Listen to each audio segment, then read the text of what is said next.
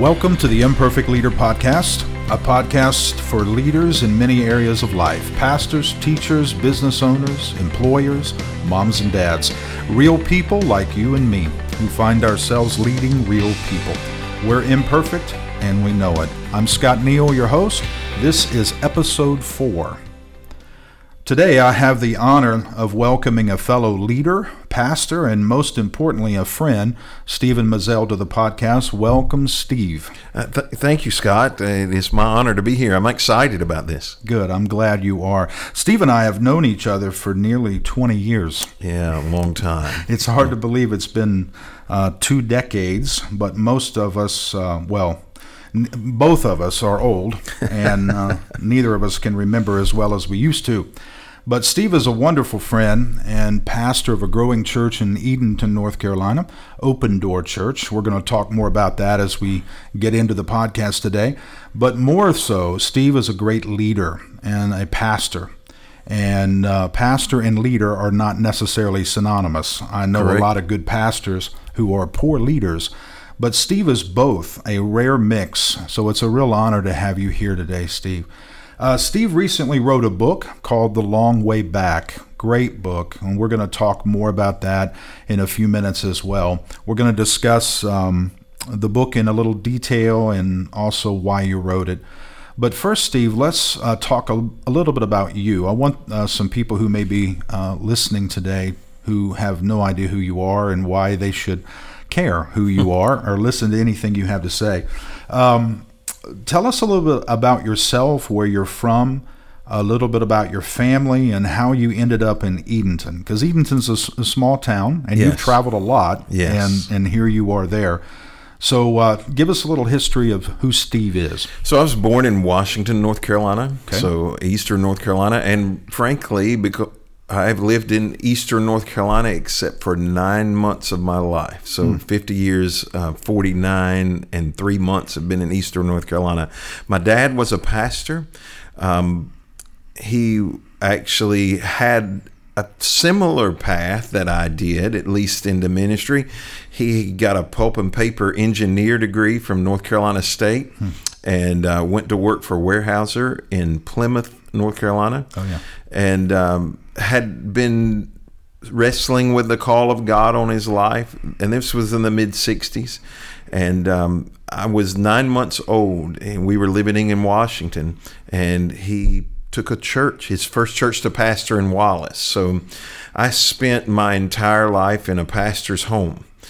And um, growing up, my dad always told me and my brother, he said, if you can do anything else and be happy, you should.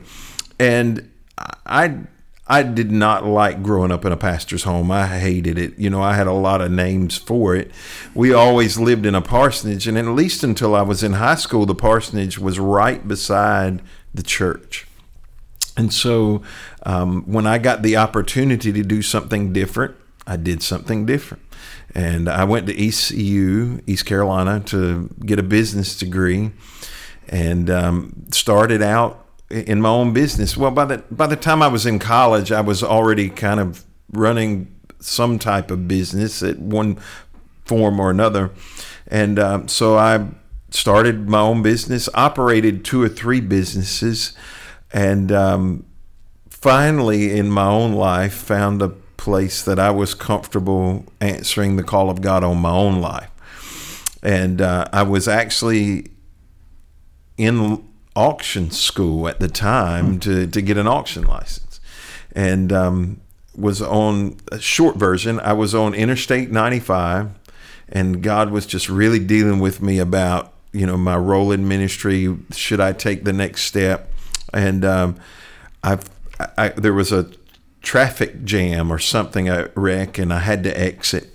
And I was sitting there weeping, and I told God, okay, I'll, I'll do this, but it, there's got to be something that points me in the direction.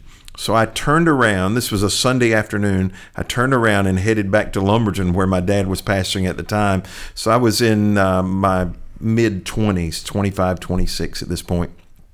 And um, I got in the um, got to church that night and church was they were they were having service i sat down at the back and this auditorium was big. It was long. It seated about 1200 people.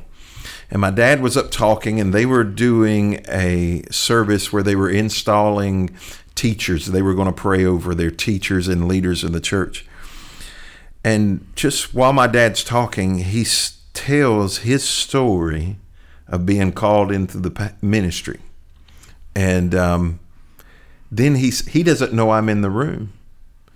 Then he says, Somebody in this room God's dealing with about taking the next step in ministry. And oh hmm. man, like he just should have thrown a dart right, right, back in the back corner where I was. And so um, I got up and went down, and I was bawling, and he was bawling. And um, so I, I started in the ministry, and my first church was in the suburbs of Creswell. it was a little community called Cherry. So, if for those listening, Creswell's a in rural eastern North Carolina. It's a town of about 300, and so I was three miles outside of a town of 300 in a church that was about 50 years old. And uh, I had a business in Lumberton before I moved, and so I actually moved it to Edenton that was that was my connection to Edenton. Edenton was about 35 miles from where I lived, but it was the closest town of any size. Mm-hmm. And so I operated my business there while I pastored, and and, um, and we'll talk about this later. But um, went through a really difficult transition in life. And because my business was in Edenton, I ended up moving to Edenton and living there at that right. point. Um, so that's how I ended up in Edenton. I, you know, uh, and it was in that time that I figured out that eastern, northeastern North Carolina was where God really wanted me to be. There are a lot of places I could go, even today, um, but um, I really believe this is where God wants me to be because it is the rural parts of the church world are extremely neglected. Yes. And um, and so that is that's where kind of where I feel my call right now in life. That's great. We're going to talk more about that in a minute. Yeah. I want to go back to something your dad said, and I want you to open it a little bit. Okay. He said if you could do anything else other than pastor and be fine with it, right. do it. What do you, what did he mean? Do you understand that more today? Sure, I do. Then, yeah. so what do you I, think he meant? And I, he understood that for me to do this effectively, that it had to be a call, and there had to be nothing else that stood the, there. There couldn't be any other options. Mm-hmm. It couldn't be like, well, if I get tired of this, I'll go do X. He knew it had to be a call because there are it's there are obstacles, you know, and you're dealing with not just people. You're you're you have spiritual issues that you're having to work through, and you have to know you're sure in your calling. And and I think the other part of it was he wanted to make sure us as boys at the time didn't go into something one because he did it, or two um, manipulate a system that we could have walked into and said, hey, we know a lot of people. Mm-hmm. We can use this to better our life. We can use our dad's reputation to leverage ahead. I think he really wanted us to do this because this is what God called us to do. And there, there are a lot of times that, um, were it not for the 100% surety that I know I'm doing what God wants me to do, I would have walked away. Mm uh, because it's um, it's too hard. It's a difficult job. It it's is. more complicated than people uh, can imagine unless they're immersed in it. Sure.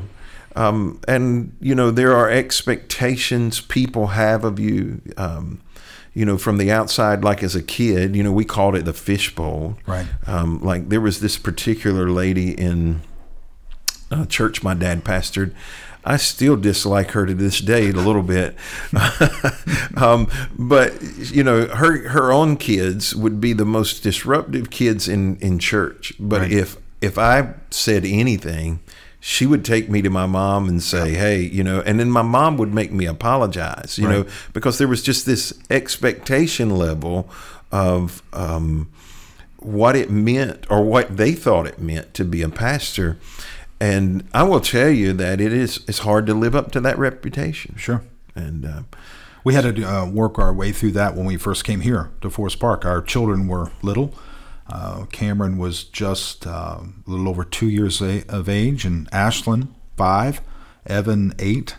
And they were just kids. And they came and wanted to play and run through the rooms and the lobby. And, you know, they were so accustomed to being in church because we were here all the time that this building became a playground for Right. them. That's right. But some of the members had a had a difficult time with the pastor's children running through the lobby. And I remember one particular day, a lady, you know, she she, she had a a good heart. She wasn't attempting to be difficult or rude. She thought she was helpful, but she stopped Evan and looked him in the face, and he was running through the lobby at eight years old and said. You're the pastor's son. You know, you need to set an example for all the other children, you know. And he had no idea what she was talking about. He's eight years old, running through the lobby, and you know now he becomes the example to all the other children in the church. And we had to work our way through that with our kids. So yeah, it's it's difficult living in that fishbowl Yeah. as a p- preacher's kid. Yeah, it's and, hard. And and a lot of times people don't offer you the grace or them the grace of being a normal child Mm-hmm. Yeah. or a normal parent, um, or you know just the normal course of things. They think pastors and their wives never argue Mm-hmm. or never fight, never have trouble. Um, never have stress. You know, the, you can just pray it all away, Yeah. and, and and there's an immense amount of pressure because you're dealing with someone's uh, earthly well-being as well as their spiritual well-being and their eternal direction Yeah. and so all of those things put uh, a, a massive amount of pressure on a pastor Yeah. So you went to Cherry, and that was your first church, and uh, did a great job there. Small town, and yet you grew a, a fairly strong church Right. in the middle of that community, and uh, experienced some wonderful growth and um, friendships, and you know good things happen. But uh, y- your ministry took a turn, Sure. and it brought a lot of pain, a lot of hurt, which you detail in your your book called "The Long Way Back."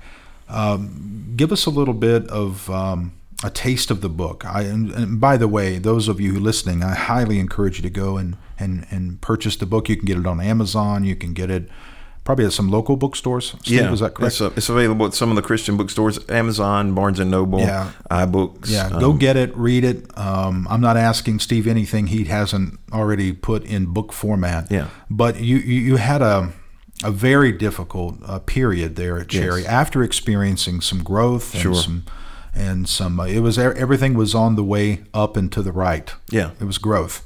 And uh, what happened? And tell us a little bit about why you wanted to eventually put it in a book form. Yeah, so um, I don't even know where to start. You know, when you start talking about this, but the, I had experienced a, a certain amount of success there at the church. Um, the first six months I was there, I hated it. I hated the whole place. Like, um, my ki- when I got there, my kids were the kids. You know, there were seventeen the first Sunday. Um, but I I got past the hating it and and fell in love with the people and still love the people in the community. At least, yes, uh, most of the people. Yeah. You know, uh, that's still complicated at times, understandably. Uh, but we we experienced um, an unusual amount of success, and I had a lot of opportunities to leave, um, and chose not to. You know, I, I I felt like this is where God wanted me to be and um, then was unprepared for some things that began to happen. Um, I detail in the book about hiring an employee, and the book's called The Long Walk Back. Right. Um, and I, I detail about hiring uh, an em- um an employee and the environment I wasn't prepared for, the conversations I wasn't prepared for, which then opened the door for other conversations in my life that um, I, I don't want to say I was naive. You know, I had experienced some of these things in different forms, you know, myself previously, um, but I never participated in them. I knew the pain of it, just didn't know, you know, how, how it took place. And um, the, the long and the short, like so, I, I, I tell in the book early on, I committed adultery, and so I, I don't like that's not easy for me to say Sure. 16 to 18 years later. It's not easy for me to say. Uh, but I, I say it early in the book because like i don't want people that are listening to this to guess okay what happened? This is what happened okay? That's the bottom line. But one of the things i wasn't prepared for is what led to that um, you know, I, I, I always wondered how do people commit adultery? Like, do they walk in a room and somebody's naked and say, "Hey, you want to have sex?" And Right. you know, that's kind of how it happens. Um, what I realized is there's a lot of things that take place that make you vulnerable to that. And so, in my life, there were a lot of things that took place uh, that make made me vulnerable to that. One of the things that took place was success. Um, I think success makes you vulnerable because when everything is up and to the right, you pretty much think you're invincible, and you can overcome. You know, and in in my role, so it doesn't really matter what your job is, but in my role, you measure things by money, butts in the seat, you know, um, or people coming to Christ, or you have an impact on the community, those kinds of things. And um, this went on for two years, um, and prior to my resigning, and those things were still happening, which only reinforced my belief that I was invincible. And uh, so, su- success probably was one of the problems. You know, had had I been struggling in other places, I might would have been afraid that this would have been the end. But I thought, like, you know, you, you begin to think nothing's going to, you know, take take me out. Um, I the conversations I wasn't prepared for. Like I tell everybody today, like I've had this conversation probably five times in the last two weeks in different environments almost every sin can be retraced back to a conversation. Almost all. You can the, the original sin can be traced back to a conversation. Like she didn't go eat the tree eat eat of the fruit herself first. She had a conversation first and that conversation compromised her and she you know began to think about things that she wasn't thinking about prior to that conversation. And I, I think that almost all sin can be traced back to a conversation. And I think it's one of the critical reasons why we have to guard our conversations. We're not often prepared for what those conversations will open the door to. We begin to think about things, we begin to see possibilities. And so for me, it was the conversations that opened the door. And like one of the conversations that I detail in the book is we were having a conversation. My wife was in the car. We were talking about um, the movie. I think it's called in, uh, Indecent Exposure, uh, Indecent, uh, maybe maybe Indecent Proposal. I don't remember now. Um, but it, it- it's the the the guy in the story offers a man a million a man and a woman a million dollars for him to be able to sleep with his wife, and um, the you know the the conversation went to I don't know what I would do if I was offered a million dollars. Okay. And that seems innocent. You know, that seems like a an honest, open answer. But it opened the door for more conversations later. What would what would you do for a thousand dollars or or you know, and, and it was all in fun. But the, the conversations led to uh, what eventually became a relationship and, and, and, and adultery. And then when you become tied up in that situation, um, there it complicates life, you know. Can, And- can I ask you a Sure, question sure. about that? Then we'll go back to that story Yeah. because I want to go through some of the details there and and show how God has done an incredible work in your life. Um, so obviously today you're very aware Mm-hmm. of conversations. Um, Absolutely. There are people listening who may be experiencing some of those playful conversations now, whether they're at work or uh, at the gym, um, or maybe it's a pastor listening, or his wife listening, or whatever.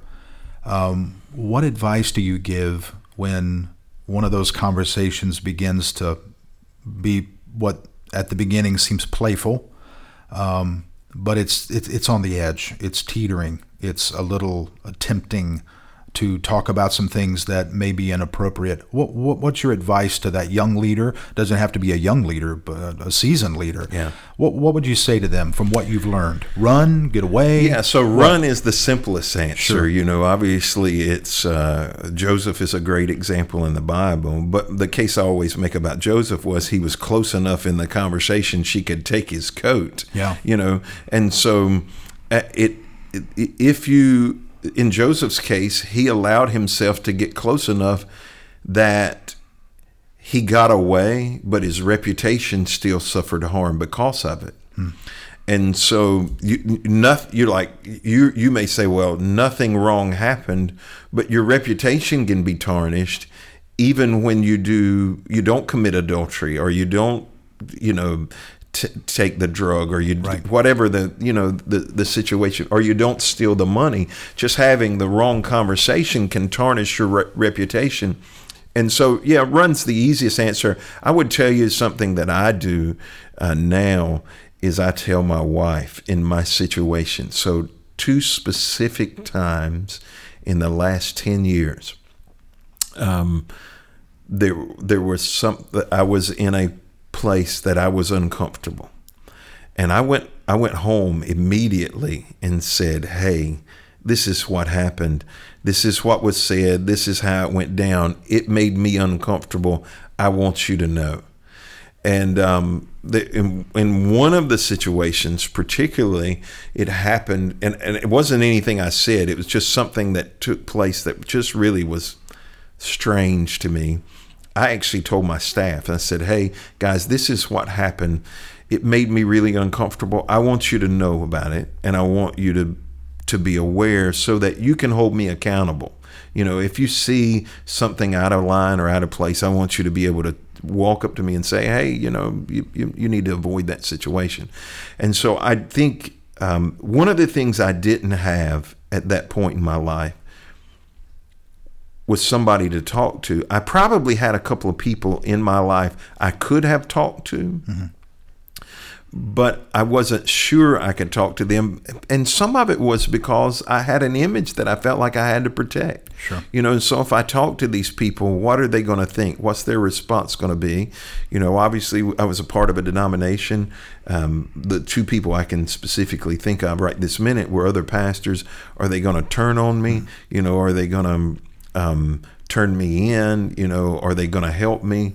Um, and and and so I think having somebody that you can say this is what happened. So so fear of rejection stops a lot of people from reaching out. Oh, saying, sure it does. me." Yeah, yeah. Or, or rejection or judgment. Yeah. You know, I, I, ju- you know, that's the other side of it is you think that people are going to judge you. I, and looking back on it, I think there were some even even some leaders in my church, including um, a former pastor that I, I mentioned as we were talking Right. before we started. That had I gone to and said, "Hey, this is this is where I'm at in life, and I want to fix this. Um, will you help?"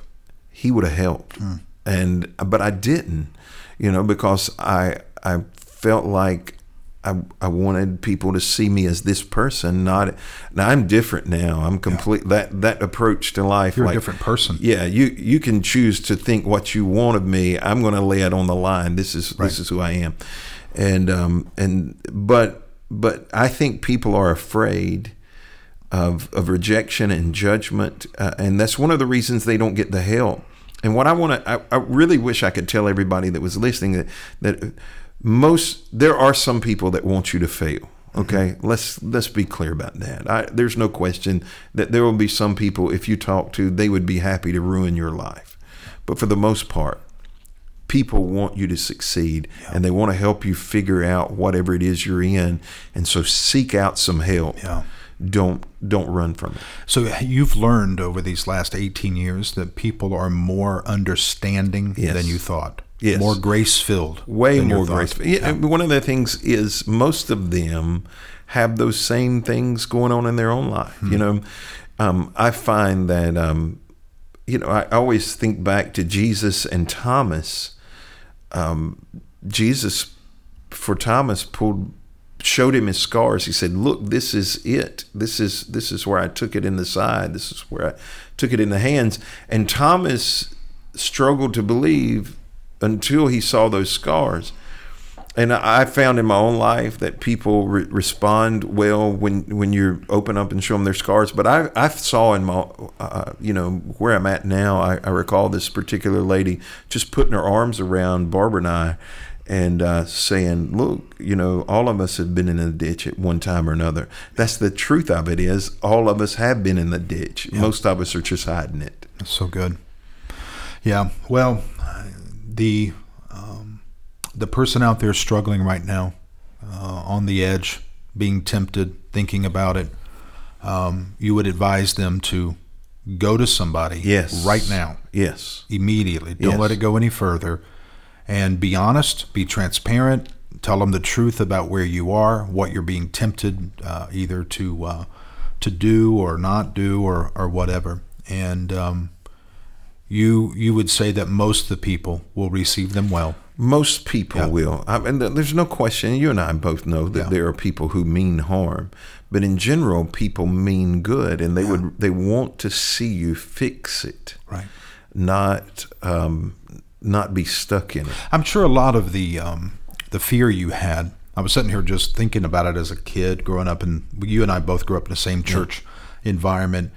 Um, we came from a holiness tradition, and who idolized, if you will, pastors who seemed to be perfect. Right. They had a strong prayer life. They stayed in Scripture all the time. They were holy men.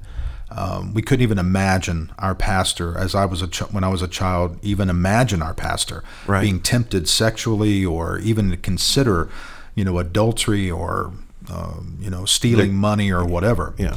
So we grew up in an environment and like that that reiterated that over and over and over again. Idolized people who had it together, who walked uh, in in God's presence, at least it appeared that way all the time. So when you know we were married and we started having temptations or struggles within our marriage, we just assumed that something's wrong with us because the real men of God didn't struggle with those Right. things. So that's the stuff that reinforced that fear inside of you. Yeah, so uh, you know, in that um, joint history we have, that Yeah. holiness movement, I think they were what they got right was the avoidance of a lot of things. What they got wrong was the presentation that everybody was perfect Right. and and what I try to tell people now is first of all avoidance is not a bad thing. Right. you know uh, st- staying away from things that can be harmful it's not a bad that's not a bad idea it's not a bad lifestyle to live.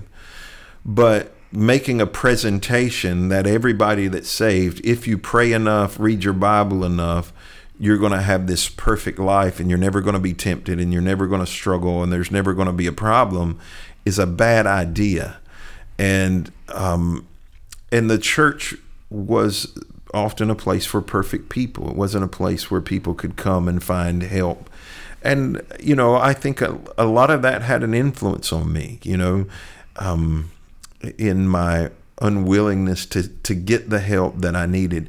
I look back, like I said earlier, I recognize that there are lots of people who are willing to help.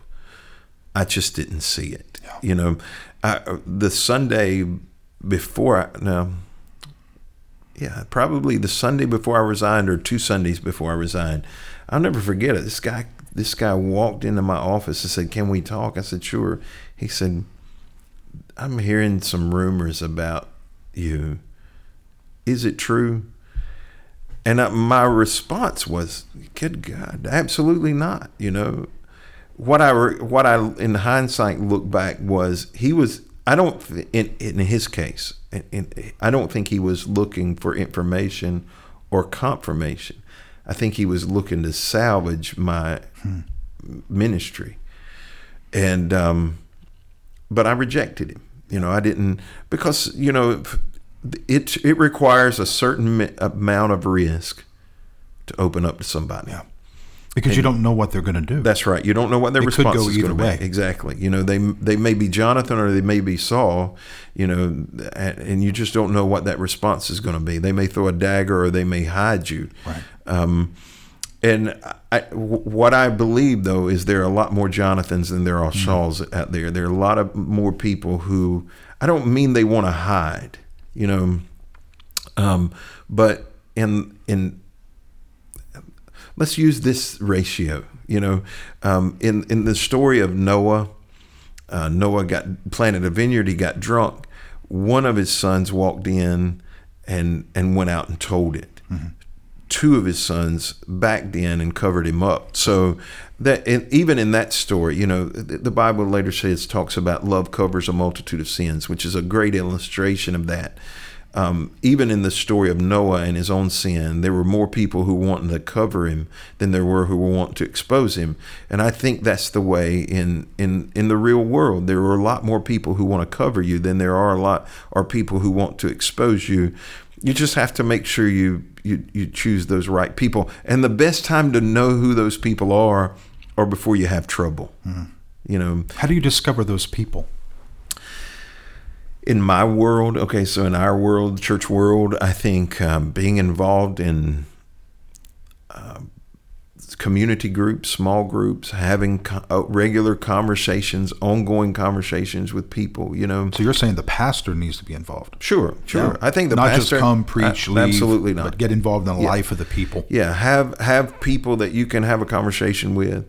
Um, you know, you, you, that you say that I, I, I grew. My dad always had friends in the church, but I heard lots of pastors saying you can't have close friends in the church that you pastor. Well, I have come to figure out that that's a stupid idea. Yeah. Um, if you can't be friends with the people that you're pastoring, you probably can't be friends with anybody. It's true. And um, and and so yes, even the pastor needs to have those relationships inside of that church because you know one of the things I think pastors fail to to realize is that those people that you're pouring into every week appreciate the fact that you're pouring into them. And if they ever have the opportunity to pour back into you to help you, they want to find a way to do that. Yeah. You know, that's often expressed with a meal or a gift or a card, but what they what I find is those people really respond with um, care and concern and i think so in in a in if you're involved in the church world having those relationships building those relationships ahead of time you know don't don't isolate yourself And also, if you have these, um, what I've learned is you have these friends around you. They see you when things are good. yes So if things begin to change, they can sense something's Right. wrong. Absolutely. They watch you and your wife interact. They know you're not perfect. They know that you are, you know, hopefully a little further down the road when it comes to a healthy marriage than maybe the average person. And they watch how you interact with her. They watch how you interact with your children. Uh, if something changes and there's a coldness that begins to settle in, they begin to notice you treat her differently, or you used to sit beside her, you used to interact with her, and now you seemed to be a little bit more interested in someone else. They could call you out in a very Sure. loving way, come into your office and say, "Hey, Pastor, I just noticed there's some things different, and I don't know what it is." That's but if you're never around the people in real life and they never watch you interact with your wife or your children, that isolation is a breeding ground for Sure. secrets and, and, and poison to continue to just you know and a lot of times you know people will say i never saw that coming. Yeah. Well the only time you didn't see that coming is if you're not in relationship. Like if, Right. if if nobody it, it, it's the people that you're not in relationship with. People that i'm in relationship with like i spend time with on a regular basis you're right you can see those changes. You know you know when um, there's stress Yeah. you know when they're pain when they're broken. And it's important to create an environment where people can open up. Yeah. And you know, e- even if you're not, uh, if you're listening to this and you're a leader outside of the faith world, um, there are plenty of places where you can find um, camaraderie and openness and accountability. Uh, either with the people that you work with or professional organizations or other professionals that you, uh, because most people want other people to succeed, not fail. I think about the people sitting in our churches every week who, um, you know, are receiving truth from us as pastors and being challenged to live a better life. They want you to succeed because if you mess up, their life is impacted as well. They don't want your church to go through a storm and lose people, and so they have your best interest in That's mind. right. Uh, so they're going to rally around and help you That's all right. they possibly can. Sure, and I, I think we just don't realize that. Yeah. You know, we we we are afraid they're going to judge us, Yeah. not help us. Yeah. Well, when when everything came down around you, when you were pastor in Edenton, I- there, I mean, excuse me, in Cherry, I would imagine you never uh, could envision yourself pastoring again today and doing the, the, the, the job you're doing and seeing the people's life change. Um, was there a sense of hopelessness that first settled around you, or how did you feel in that moment? The, the this was the, this took some time to play out. Yeah. You know, um, the I call the the reason I call the book "The Long Walk Back" as I um, went and sat in Waffle House with a mutual friend of ours, Sure. and and I told him, um, I want to marry somebody else. And the only question I had at that point was not, can I preach again? Yeah. You know, not can I serve in a church again? Is uh, the question I want to ask was, can I do this and ever be right with God again? And his response was, yes, but you'll have to walk so far away from God that the walk back will be a long one. And I- and I and I genuinely don't believe he had any idea. Maybe he did. Maybe maybe he has a better grasp of that than than I realize. Obviously, he had a grasp enough of it to say it, but man, I don't. I lived it, Yeah.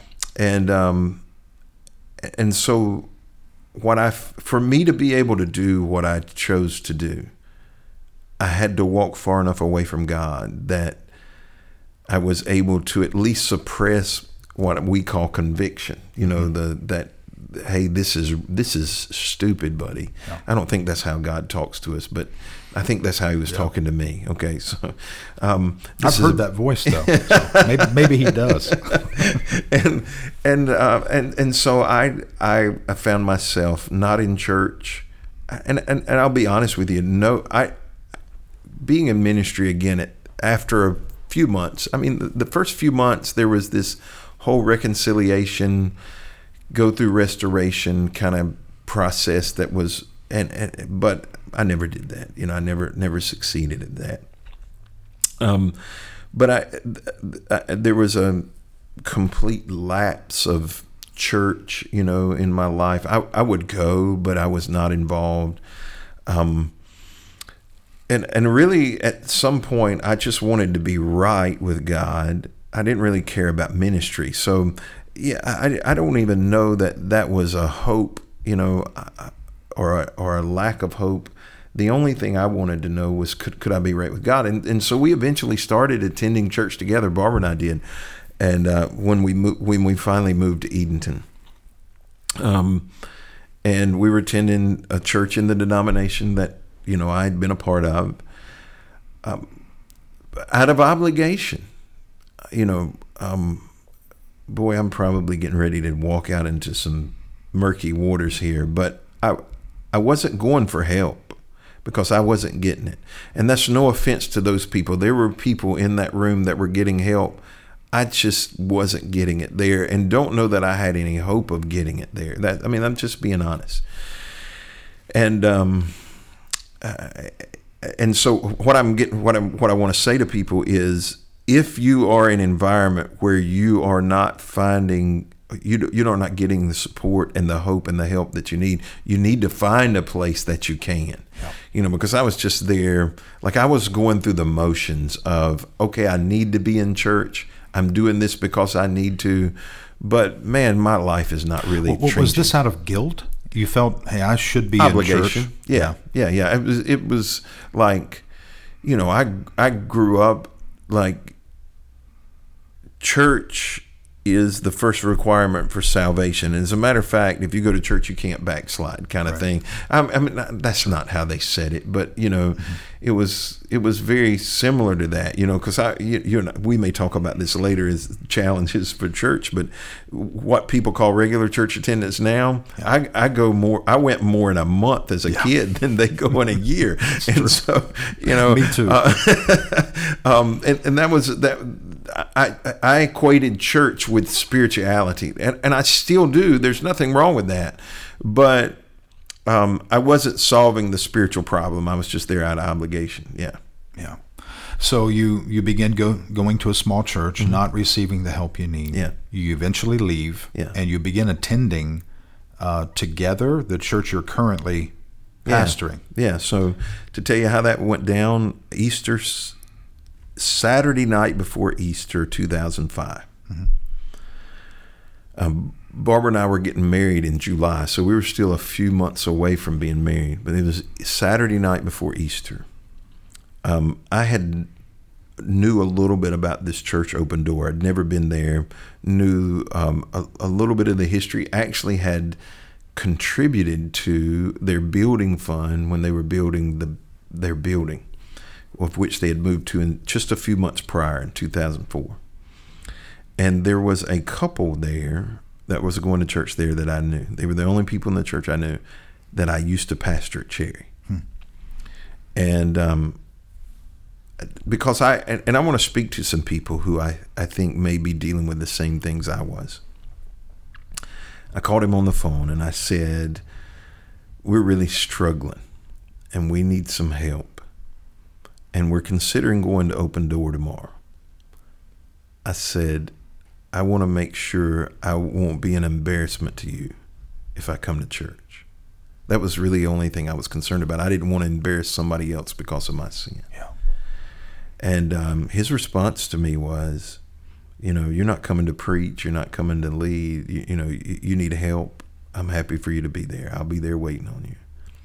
And um, and so Easter Sunday 2005, we started attending Open Door. Um, we weren't married. It was me and Barbara, and I'm sure Cam- I know Cameron was with us. I don't know who of the other kids went that day, but Cameron was living with us at the time, and uh, that was our very first Sunday there. Yeah, had no idea eventually you'd be pastoring oh, the church. No, no, it's amazing. That never crossed my uh, mind. Right? Yeah, you know. That, so you begin that, attending. Yeah, and um, you are married that coming July, Summer. Mm-hmm.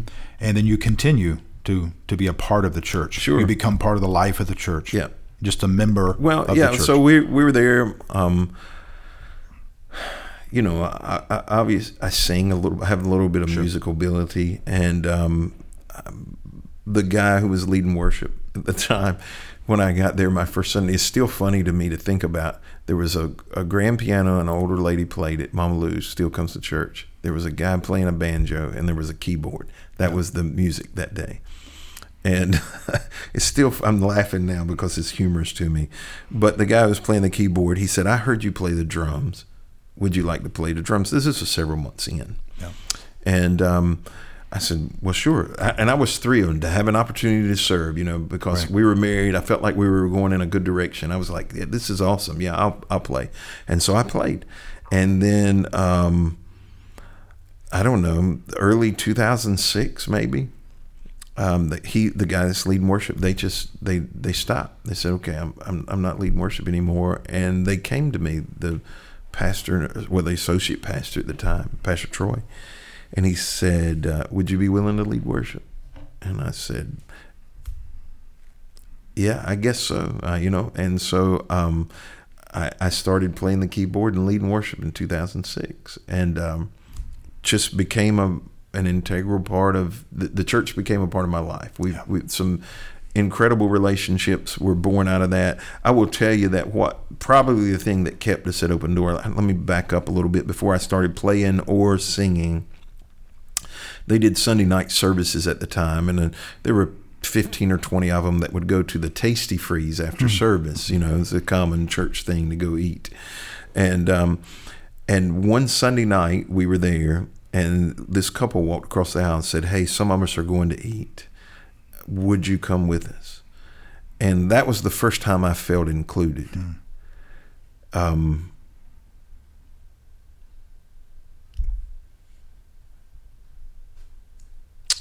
um,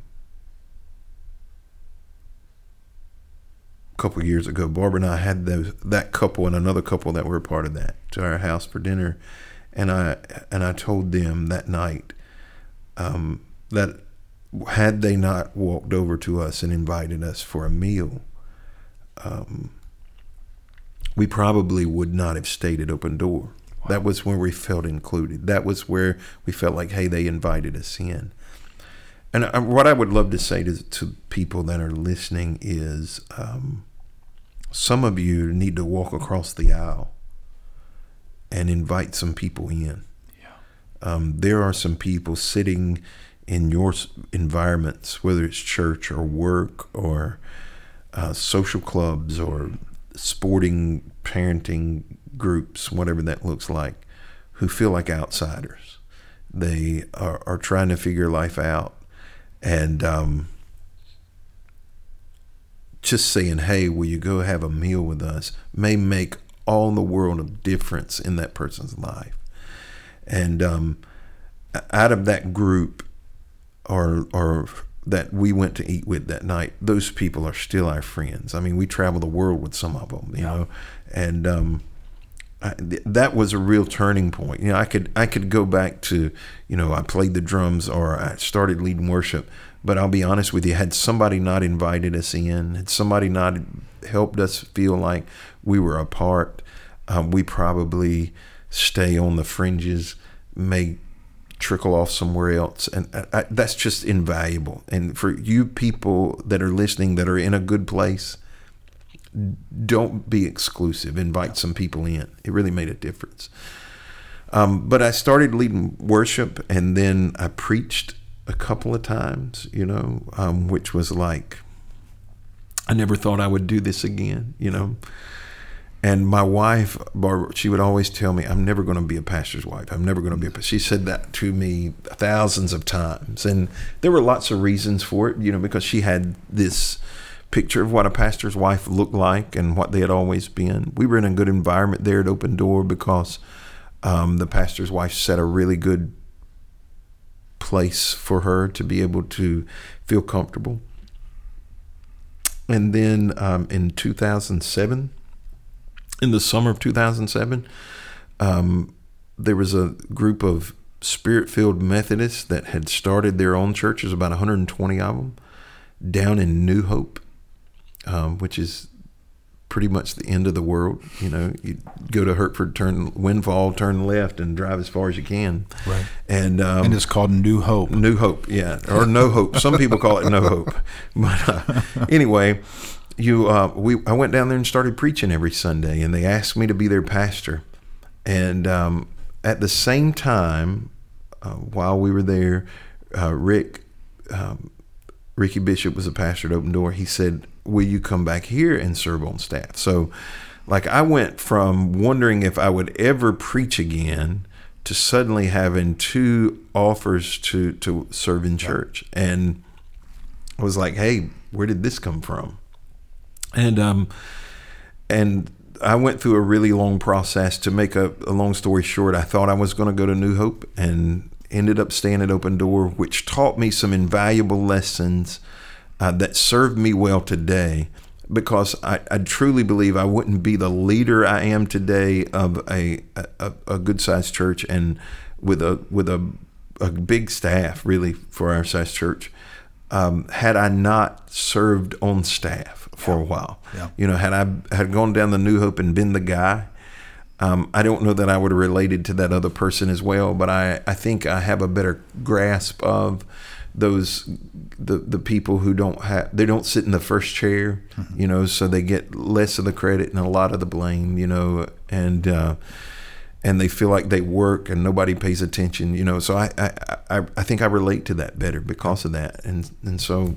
That, so you were on staff for mm-hmm. how long at Open Door before you became lead J- pastor? January 2008 uh, was when I started, and in June of 2010, so it was my birthday of 2010. I got off an airplane. I'd been preaching in New Mexico, and my phone was blowing up. and um, came back. The elders had some meetings, and the pastor took a sabbatical, and he never came back. He never came back to pastor, and officially. Uh, I became the pastor of Open Door when they, they had to go through a process and then they voted October 10th, 2010. So a week ago, hmm. uh, I celebrated seven years as lead pastor there. Awesome. Now, when you came in, let's talk some leadership stuff here okay. for some people who, who can benefit greatly by this. No doubt you had some pressing issues facing you. Um, you wanted, you know, you knew Open Door, you had been on staff, so you probably had some dreams and some passions about where you, you know, um, envision the church going right. and what you wanted to see happen. What were a few of the issues you faced when you first became lead pastor there? well, there's a couple of things on, on the direction side. Um, I had a lot of leeway in the role that I had. My, my, title at the end was executive pastor, so I had a lot of influence on structural changes of the church. And uh, uh, uh you know, I was leading worship, so I had some influence on the direction of music. You know, by this time we have a full band. Um, the the first big challenge I had was the transition. Yeah. Um, literally, so you know, we we have a, we have a lot of people who come to church, but on a business meeting, nobody shows up. We mm. still have an annual business meeting, and the church has to vote on a pastor. So annual business meeting, we might have forty or fifty people out of hundreds. Well, that night the building was packed out, and it had to have eighty percent for me to be elected pastor, and I became pastor. And that night, I don't know, somewhere between sixty and eighty people walked out and never came back. Hmm. And so that was the first challenge: is the, the the transition was not comfortable. It was very difficult. I had to deal with probably 20% of the congregation walking out. Let me ask you the, the people walking out, was that just because they were shocked that the pastor never returned from sabbatical, or they just didn't want you to become the pastor? They knew your past, they knew why you were there, or. It was what? some of all of it. Okay. You know, there, there, were, uh, there was probably. Uh, some of it was the people loved Rick, and yeah. and he was he was really well liked by by a lot of people, um, and all transition creates a certain amount of turnover. Mm-hmm. No, I mean you you know as well as I do. If I if if we have a turnover in a staff member, yeah. there's going to be certain transition that takes place in in personnel because it becomes the tipping point for yeah. some people. So for some people, um, they they felt like this is the way I, I, defend Rick, or this is the way I stand up for him. You know, mm-hmm. they didn't, you know, whether nobody they they may have made assumptions about what took place, and so this is the way I stand with him. For others, um, in the role that I had, I was the bad guy. Mm-hmm. You know, so if there were changes, I was the one that had to lead it, and the, and we had made a lot of changes leading up to that. And so some of those people were like, I dislike him because he's the one that brought us life groups and two services and no Sunday school and right. no Sunday night service. I'm not following. Him. So him. somewhat out of protest yeah. of what you've already done to the church. That's church. correct. Yeah, and and and then some of it was because of my past. You know, yeah. I, I, I, I, a man went to, um, and I will tell you this, and, and this is my position when people, if they ever say it to me uh, and it's oddly enough, it's a question I always ask an interviewee when they're coming to work at the church. This man told one of our deacons, he said, he's been married before, he's remarried. I don't think he should have this job. I can't come here. Well, I respect that. If that's your position, if you believe that's right. Um, I, I, don't argue with people. And, and, when I interview people for a position, I, the, I ask them, a couple of questions, and one of the questions specifically that I want to know is what's what's your take on ministers being divorced and remarried? Do you have a problem working with one? Because I, you know, I think people can make the case if they choose to, scripturally, that you can or can't. That's perfectly fine if that's the place you take. And so some of them was it was a protest to that. It was an objection to either me being divorced or remarried, or he's committed adultery or whatever, or you know, it just became the tipping point. And so that was really the first challenge: is how do I rally the people um, when there was there was a there was a cer- certain amount of fracture in the congregation.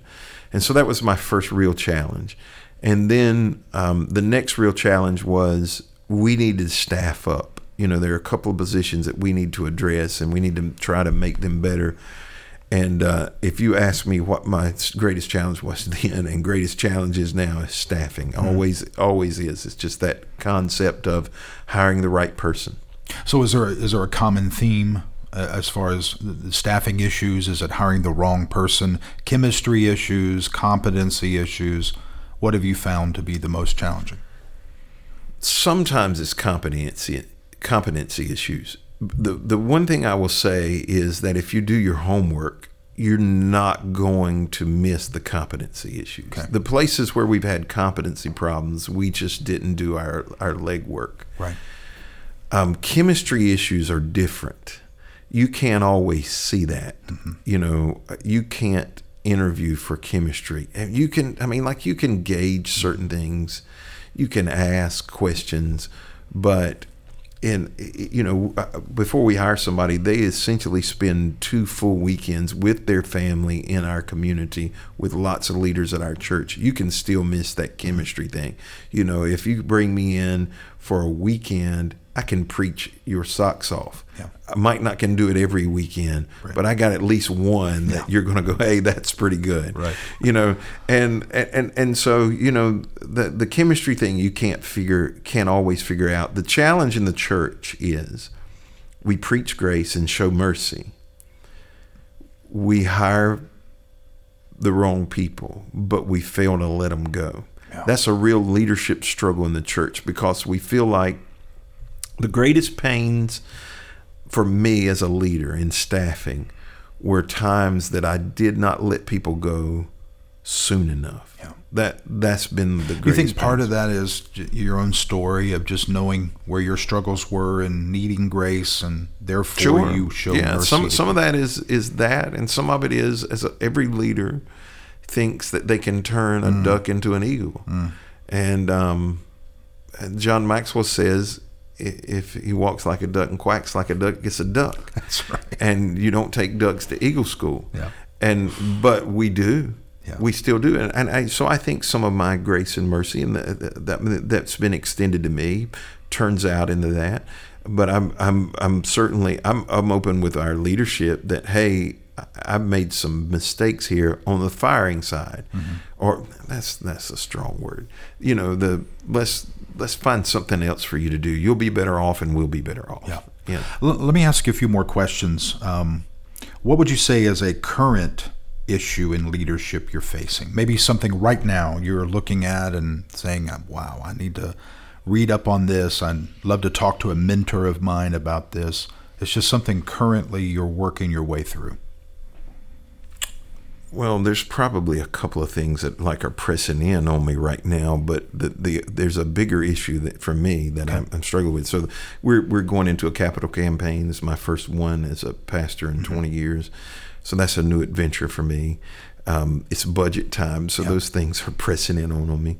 But uh, from an overarching theme, that the, the biggest problem that I find as a pastor is that my people have uh, political religion. Hmm. Um,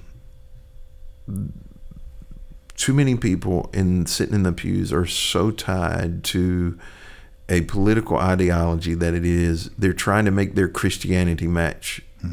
uh, being a Republican or a Democrat, and not trying to match their political ideology to what Jesus said. Yeah. And for me, that is the it creates tension in conversations. It creates pressure in the church. And if somebody that is it's, it's crazy like like I will see people object to leaders who have a different political ideology than they do solely because of the political ideology. It has nothing to do with whether they're biblically qualified or whether they're a good leader. It's like, well, they're liberal mm. Or they're conservative or they're Republican. And, and it's it really is a challenge. And 24 hour news channels only feed it. Yeah. You know, we find the one that solidifies our. Uh, uh, is I, I I think I made a post the other day that I, I think America's current religion is 24 hour news channels. You know, yes. you find the one that appeals to your biases and then you you, you watch it and Worship and I, at its altar. that's right.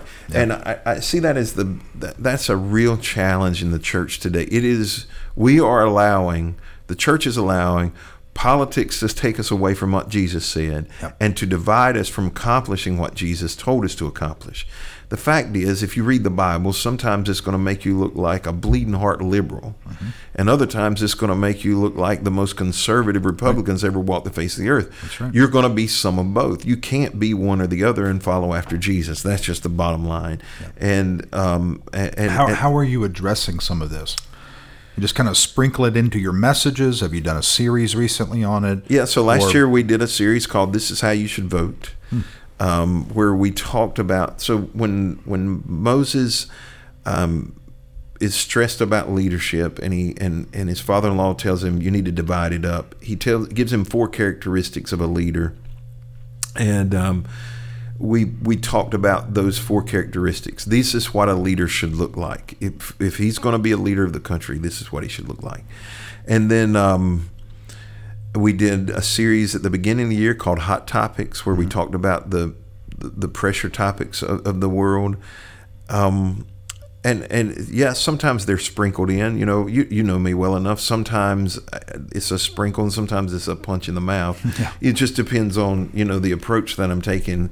Um, but but uh, that, that's I, it, it is something that is really troubling me because um, I I am I am really bothered by how people are so committed to politics and so uncommitted to Jesus.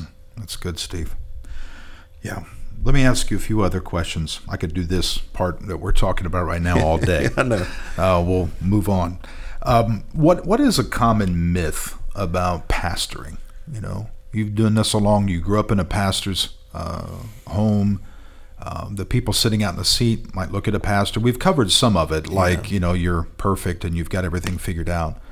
But what is something you wish you could just get across to the average person sitting in the pew? Well, uh, there's a, probably a lot of things I could say. That perfection issue is is something that really is is a pressing myth. The the the, the other thing, there's probably a couple other things that I think are important. One, they think you have all the answers, and you don't. No. You know, people will come to you. Um, expecting you like you have some direct connection to God and th- they ask you some crazy question you're like I have no idea I don't I don't know what I'm supposed to do the other thing is uh, the other myth about pastoring is that uh, all of our theology is settled that I think people think, okay, they're this, and that's where they're always going to be. You know, I preached a sermon a few months back, and I literally, when I got up to preach it, this is what I said. This was my introduction, guys. This is I'm getting ready to preach something to you that I haven't always believed. I used to see this a different way, and I want to tell you before I preach it that I may not always see it this way later, but this is how I see it right now, and this is how I'm delivering it Right. and you know um, that's they, they think that there is no change that you, you you you okay if you believe this you're going to be this forever and um, I, I will tell you that probably in my life one of the things that is constantly evolving is my view of scripture and my understanding of scripture. Obviously i didn't go to uh, a seminary. I went to ecu their view of the bible was a little bit different than, than the other places. Um, but I, you know I, my, my the way i see the bible the way i see the things jesus says um, it's constantly evolving what my expectations are uh, uh, and what i think his expectations are of me and i think that's a myth that that people in the pew think we've got everything settled. Right. And the reality is you and I know we have lots of conversations. Everything's not settled. That's right. You know, there's still a lot of mystery. There's still a lot of evolution to take care and take place in our belief system. And so I think that scares people it does. because they they want to be able to answer the questions. And uh, 20 years from today, answers are still the same. Um, and what I've learned is um, not that all my answers have changed so much as that I have learned to ask new questions. That's right. And my questions have gotten better over the years. I'm hopeful. Therefore, things have expanded. Sure. I remember a piece of advice I picked up a, a few months ago. This person said, If you quote me, date me. because uh, 10 years from today, if you use that quote, I may not actually believe that That's at that time. So make sure you write a date beside the time I said that because I am evolving and changing and learning and growing. So uh, that's so true, Steve. I, I think back to 16 years ago when I first came to Forest Park, some of the messages that I preached then. It's not that I look back at them and go, I don't believe any of that. That's Right. not true at all. But I, I certainly have expanded since then. And the truth that I presented then, most of that is still truth, but the nuance of the truth is different. And it's become more detailed and intricate and Yeah. hopefully deeper. And, um, one of the things I've learned about education is the more educated you become, the more ignorant you realize you are. And um, the older I get, really the less certain I am about a lot of things. That's right.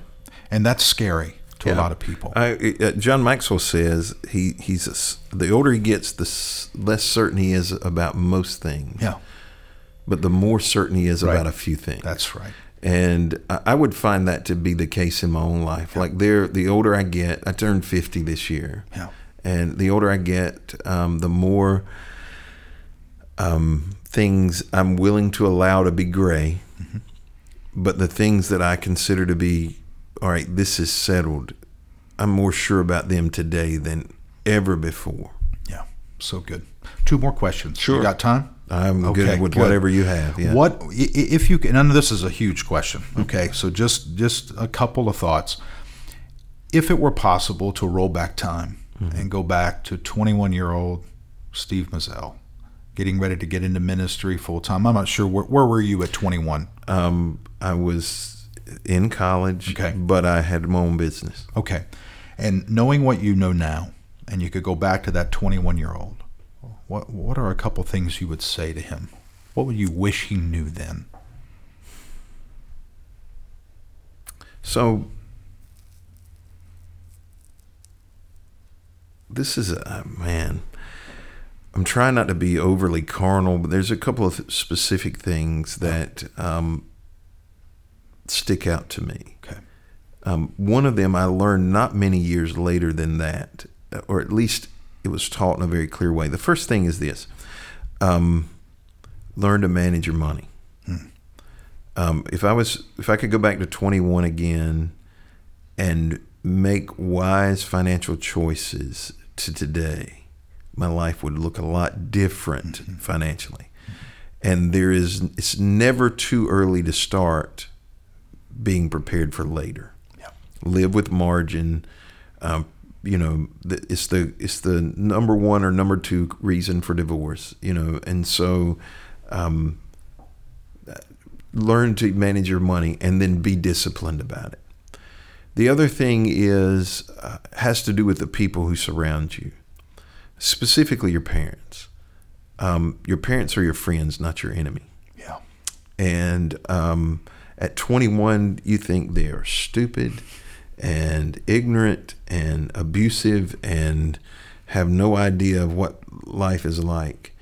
And I, i'll tell you a story that was kind of a turning point for me because i probably felt that way about my dad. Um, there's no I, I- I probably thought i was smarter than he was. I realized today i was an idiot and he was pretty smart Yeah. you know. But um I got myself in a so this combines what I said at the beginning. You know, the the first thing I wish I could have done differently with the second thing, but my um, I got I got in a bad financial place. I was living in Greenville at the time. My dad was in Lumberton, and I was trying to solve this dilemma that I had. And I knew a wealthy gentleman in Washington where my dad used to pastor. He was the mayor of the town and uh, I thought he can help me. So I called, made an appointment with with him. His name was Stancil, Mr. Stancil Lilly, and I went to see him, and I told him my situation, and I I don't remember what I needed. It was like five thousand dollars. It you know, and uh, at that point it seemed like a million. And I'll never forget what he said uh, to me that day. He said, Have you talked to your dad about this? And I said, No, I don't think he can do anything about it. He said, But that's not the question I asked. He said, Have you talked to your parents about it? He said, You know, your parents love you. He said, And if they can help you solve a problem, they will. He said, I tell you what, you go talk to your dad about this. He said, And if you need the money after you've talked to your dad, I'll give it to you. He said, But you got to talk to him first. And I thought, oh my God, I, you know, I'm not, I didn't, there was lots of things going on. I didn't want to disappoint my dad. I knew my dad wasn't financially, you know, well to do. So $5,000 would have been a struggle to him. So I called him on the phone. I, I, said, can I come talk to you? I drove to Lumberton. I laid it out on the table. I said, this is, this is what's going on. And I'll never forget, my dad cried. Hmm. And his first question was, why didn't you come to me earlier? And um, I, and he got the money. He found a way wow. to get the money, which I knew really put him in a bind.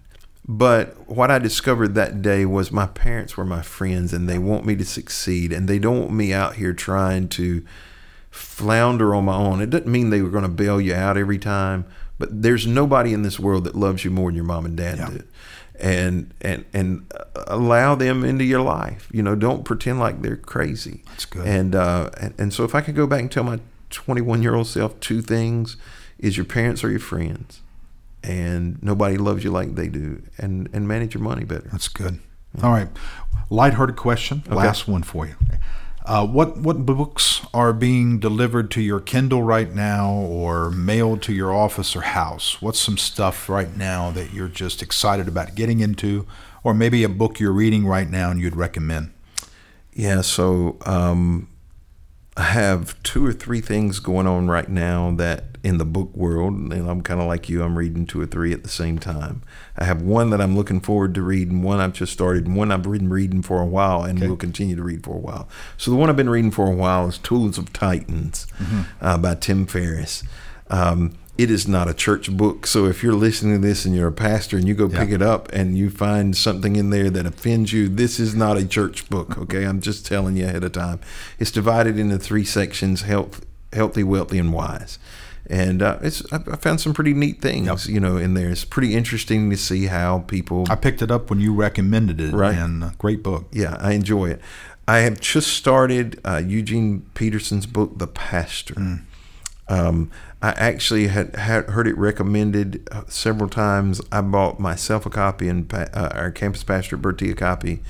He dove into his first, and he tells me now, like he, I, I gave it to him about three or four weeks ago. He says it's the one of the most transformative books he's ever read. Wow!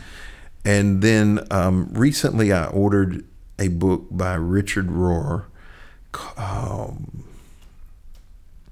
that I haven't read yet I believe it's called The Divine Dance. Mm-hmm. I think that's the yep, title. newest one. Yeah, great book. And so um, it's on the um, Trinity.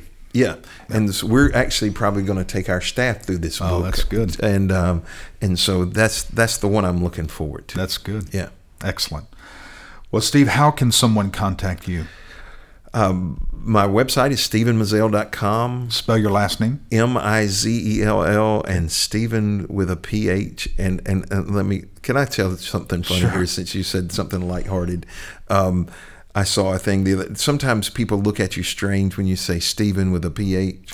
and I saw an order uh, somebody had placed at a McDonald's. It was a picture of the thing where they had written yeah, on right. the ticket or somewhere. It may not have been McDonald's and they they had told the person behind the counter it was Stephen with a PH, and they had P H E V E N, which was just awesome. Anyway, it's Stephen with a PH, Mizell M I Z E L L dot com. Twitter is at Stephen Mizell, and then Facebook is uh, at Stephen Mizell Online. Excellent.